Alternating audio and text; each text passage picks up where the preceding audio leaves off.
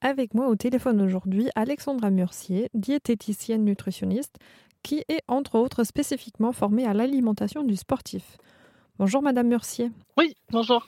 Donc aujourd'hui, on va parler un peu du végétarisme et le sport. Pour euh, mettre un peu les bases, est-ce que vous pouvez nous dire ce que c'est le végétarisme?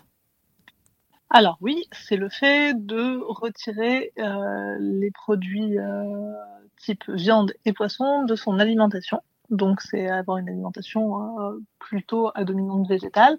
Après il y a différents types de végétarisme. Il y a des personnes qui consomment des œufs, certaines qui n'en consomment pas, et des personnes qui gardent les produits laitiers, d'autres qui n'en consomment pas. Donc ça dépend un petit peu, mais euh, c'est principalement retirer la viande et le poisson. Une alimentation végétarienne bien conçue, ça consiste en quoi?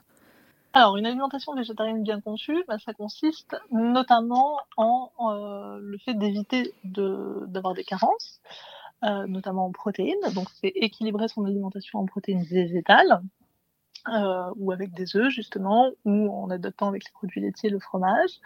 C'est aussi éviter de consommer trop de glucides, parce que ça peut arriver euh, assez fréquemment d'avoir des plats végétariens mal équilibrés, donc, donc consommer trop de glucides par rapport à ses besoins nutritionnels.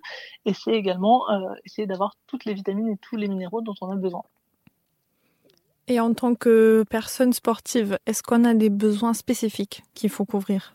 Alors oui, en tant que personne sportive, on a besoin d'un petit peu plus d'oméga 3, de plus de magnésium. Euh, et alors, en fonction du sport que l'on pratique, euh, il faut adapter son besoin en glucides et son besoin en protéines.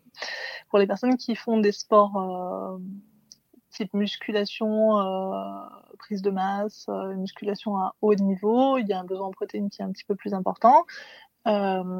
Sans rentrer dans un régime hyperprotéiné bien évidemment, mais qui peut totalement se conjuguer avec un régime végétarien sans problème, puisqu'on peut couvrir ses besoins euh, avec un régime végétarien sans aucun souci, avec des protéines végétales. Merci Alexandra Murcier pour nous éclairer sur le végétarisme et le sport. Changer son alimentation doit quand même être bien réfléchi, peu importe si vous faites du sport ou non. Pour connaître la suite, rendez-vous sur rzn.fr.